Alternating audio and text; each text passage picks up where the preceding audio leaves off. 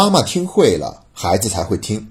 欢迎收听《妈妈你听》第二季，我是李小闯。这两天我在网上看到了一个问题，是有一位妈妈在自己女儿高考以后，跟她承诺说，如果你考得不错，那我就给你五万元作为你人生中的第一桶金，任由你自己来支配。果然呢，他女儿考的成绩非常的好，然后呢，他就要奖励给女儿五万块钱。没想到他女儿说。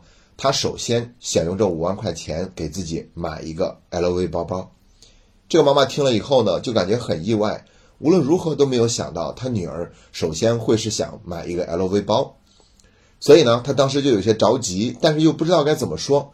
最后情急之下就说了一句：“你德不配位。”意思就是说，你现在还没有资格用一个这样的奢侈品。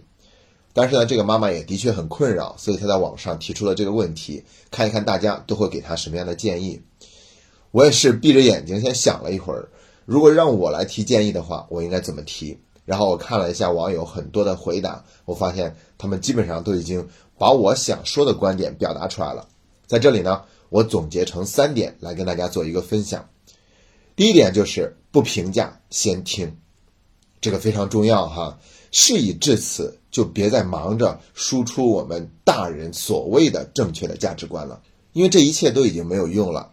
女儿呢，都已经长大成人了，这个时候我们更应该做的是多听，去了解孩子他这个需求背后真正的需要是什么。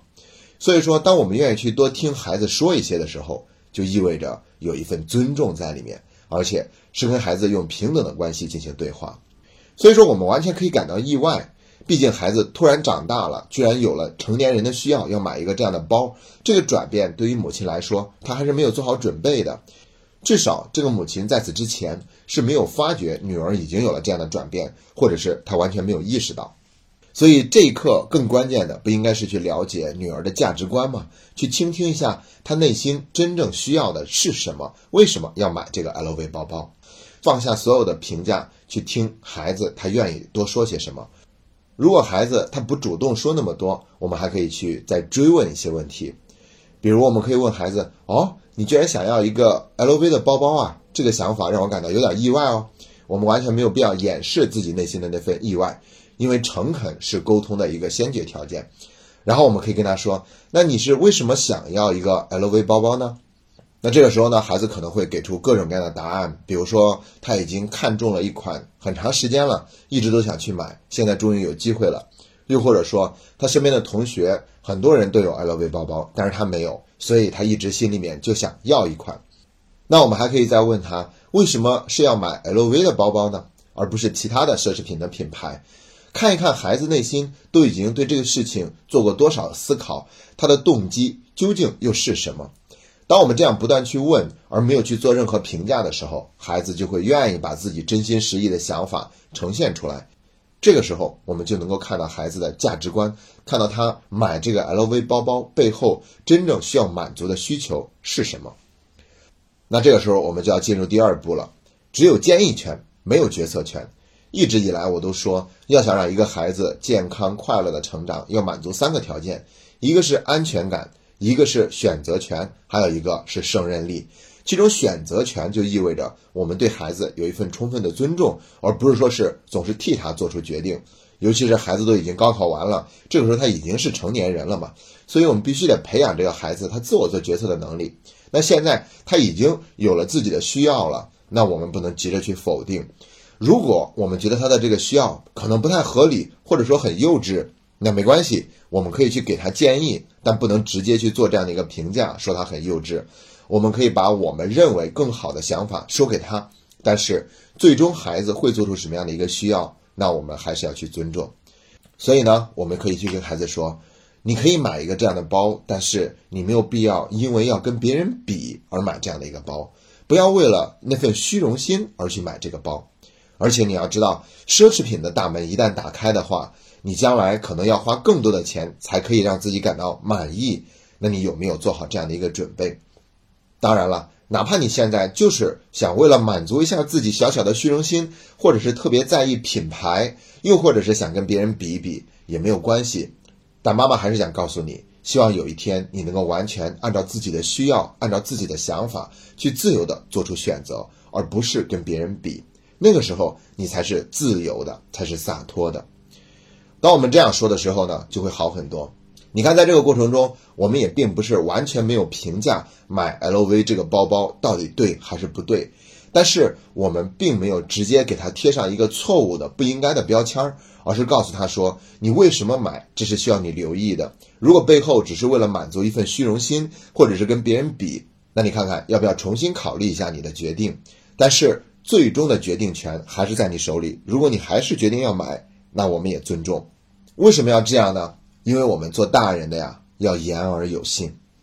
曾子杀猪的故事我们都听说过啊。是有一天，曾子的妻子带着他儿子去集市上，然后孩子就哭，然后妻子为了哄孩子呢，就直接对他说：“你别闹了，一会儿回到家给你杀猪吃猪肉好不好？”然后孩子就不哭了。回到家以后呢，曾子就开始杀猪。他妻子就说：“哎呀，我那就是哄孩子的，让他不哭，你还真要把猪给杀了呀？”然后曾子就说：“那这个事儿我们必须得说到做到。”曾子是谁呀？他可是得到了孔子真传的弟子，而且他就是四书中《大学》的作者，他里面特别的强调诚意正心，所以他在教育孩子这上面也是这样做的。既然说了要给孩子吃猪肉，那我们就得把猪杀掉，不可能说是骗孩子。对孩子，我们也要言而有信。那在这个问题的答案下面，有很多网友，他们都是以孩子的身份写的，都讲了自己当年跟父母相处过程中的血泪史。比如说，有一个他上小学的时候，他爸爸承诺他，如果你考到了全班第一名，那我就给你买礼物，一百块钱以内的东西随便选。然后他就真的很努力，考了个第一名，然后就去书店选。最后呢，他选了一套漫画书，他爸就表示完全不能理解啊！你居然还想买这个？我还以为你会给自己买一套复习题呢。所以最后呢，闹得别别扭扭，只能是听爸爸的话，哭哭啼啼的回家了。然后这个事情就让他觉得，大人以后的话不能全信。还有另外一个也是学音乐的一个女生，她妈妈也是说，如果你最近这一次考试成绩不错的话，我可以送你一个 MP3，你不是一直想要吗？那考得好，我就送给你。然后他就真的考得那么好，然后就去选的时候呢，他想要一款中等价位的，并不高，四百九十九。但是他妈妈看了以后，眼神也是表示不能理解，说一个这玩意儿就卖这么贵。最后给他选了一个两百块钱的给他了。从此以后，他就觉得很多事情你不能信大人他说的表面的话，其实背后他们还是有自己的想法的，并不会像他当初承诺的那样。你看看，这就是言而无信，最后给孩子造成的影响和伤害。他其实是让亲子关系有了更多的隔阂和不信任。所以说呢，在这个过程中，我们只有建议权，没有决策权。真的孩子就是为了虚荣心去买的话，也没有关系。想想我们成长的过程中，就没有为虚荣心而买过单吗？我们还不是一点一滴的在学着，慢慢的让自己有所进步。那孩子同样也需要有这样的一个过程。我们越淡定，越平和，越真诚，越不越界，那对于孩子来说呢，他就越有可能认真的考虑我们的建议。所以，不管最后他的决策是怎么样。毕竟我们之前都已经做出了承诺嘛，这五万块钱就是孩子的第一桶金，他是有对这五万块钱的支配权的，那就任由他去做就可以了。那接下来呢，我们要谈第三点了，其实这也是非常重要的，就是我们要做一个反思，这样的奖励方式它到底合适还是不合适？其实这个问题非常重要。你看这个妈妈就觉得孩子高考考了一个好成绩，奖给他五万块钱，那这至少说明了呀，他们的家庭条件还算是不错的。能够直接拿出来五万块钱奖励给孩子，但是这种方式合适不合适呢？坦白讲，我觉得呀不是很合适。以前我们在节目里面也讲过，有的时候过分的物质奖励，它会抑制一个人内在动机的形成，因为他有可能会把学习成绩变成跟家长谈条件的一个筹码，所以呢，他并不会因为有了这样的一个物质条件而对学习产生更大的兴趣。无非就是为了拿到一个什么样的结果，然后得到这个物质奖励，去满足自己的其他需求而已。所以，如果家长要进行物质奖励的话，那请你一定要做好这个期待上的调整。就是说，这个孩子他拿到了这个物质奖励，完全有可能不会对他的学习产生任何的促进，而且完全有可能不会把这笔钱花在跟学习相关的地方。所以说，那这份奖励给了孩子，他的使用方式完全不符合我们的预期的话，那你是否还愿意这样做呢？那我觉得呢，如果我们的奖励方式注定会让我们在这个过程中如此的被动、为难，甚至还很痛苦，那我们又何苦来着呢？